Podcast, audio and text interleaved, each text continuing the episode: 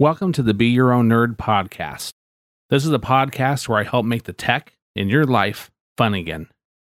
Everything from cell phones, to T Vs, to computers, or anything else tech related. My name is Shawn, and I can be found at my website, be your own nerd dot com. You can contact me there to get any tech related questions answered, or any tech help that you may need. I also have helpful tech guides on my website that you can get, such as how to easily back up your text messages on your cell phone. Welcome to episode number eleven.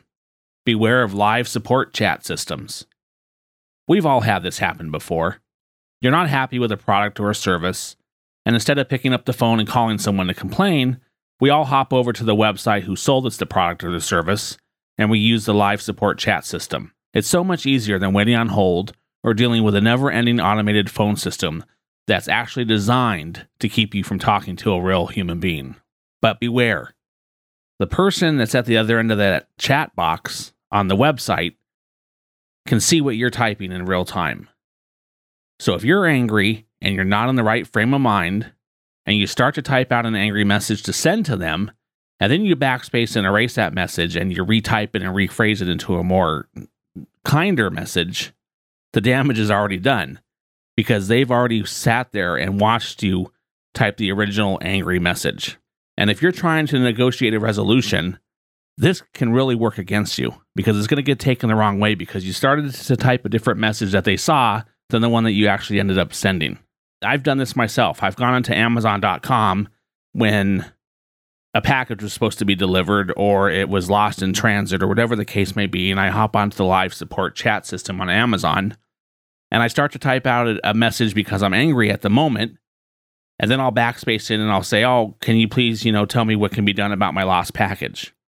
But now I've learned that they can see that in real time. They can see my original message where I was actually maybe, you know, had a couple curse words in there or a little bit of an angrier tone. They could already see that message. So this is the best way to handle this situation if you still want to use the live support chat systems. Open up WordPad, Notepad, or TextEdit if you're on a Mac. What you want to do is, when that window is open on your computer, go ahead and type your message in there.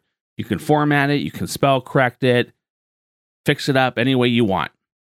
And when you're ready to send that message and you're and you're one hundred percent sure that that message is ready for somebody else to view, highlight your text and do a copy. Do a Control C on Windows or a Command Key C on the Mac, and then go to the chat support window in the browser and paste it. And you can do that by doing a Control V as in Victor, Control V on Windows or Command Key V on the Mac, and paste it into that window and then hit the send button. And that way you won't have this issue where they can actually see as you're typing your original message. And here's another side tip also. If you're actually on hold with someone on your phone, if you actually don't want to do the live support window and you actually pick up your phone to call and complain about a product or a service that you're not happy with, if the person at the other end of the phone puts you on hold, mute your phone. Because I have it sometimes where they'll put me on hold and I'll say to my wife or someone else in the room, you know, I'll start talking about the the horrible service that I'm getting on the other end of the phone. You know, I'll start, you know, this happened a couple weeks ago with Sears. You know, we had called because our refrigerator warranty had expired, but we ordered some parts under warranty that were supposed to be shipped to us before the warranty expired. Well, the parts never showed up and the warranty expired. So my wife was on the phone with Sears and, and they were giving her the runaround and they kept putting her on hold. And as she was put on hold, she would say to me what was going on in the phone call, but she would say it in a much angrier tone that really nobody else but I should have, you know, been listening to.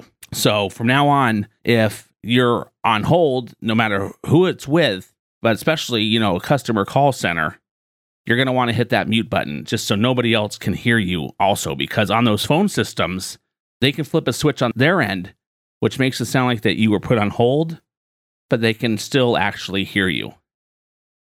So be careful with your privacy and just assume that somebody is always listening in those situations where you're either in a chat window trying to get some, some help, or you're on a phone call trying to get some help. Always assume that someone's listening and take preventive measures to make sure that nobody can hear you in the privacy of your own home. Thank you so much for taking the time out of your busy life and listening to my podcast, Be Your Own Nerd. You can find me at be your own nerd dot com, where I answer and solve all your tech questions and problems. Have a great tech day.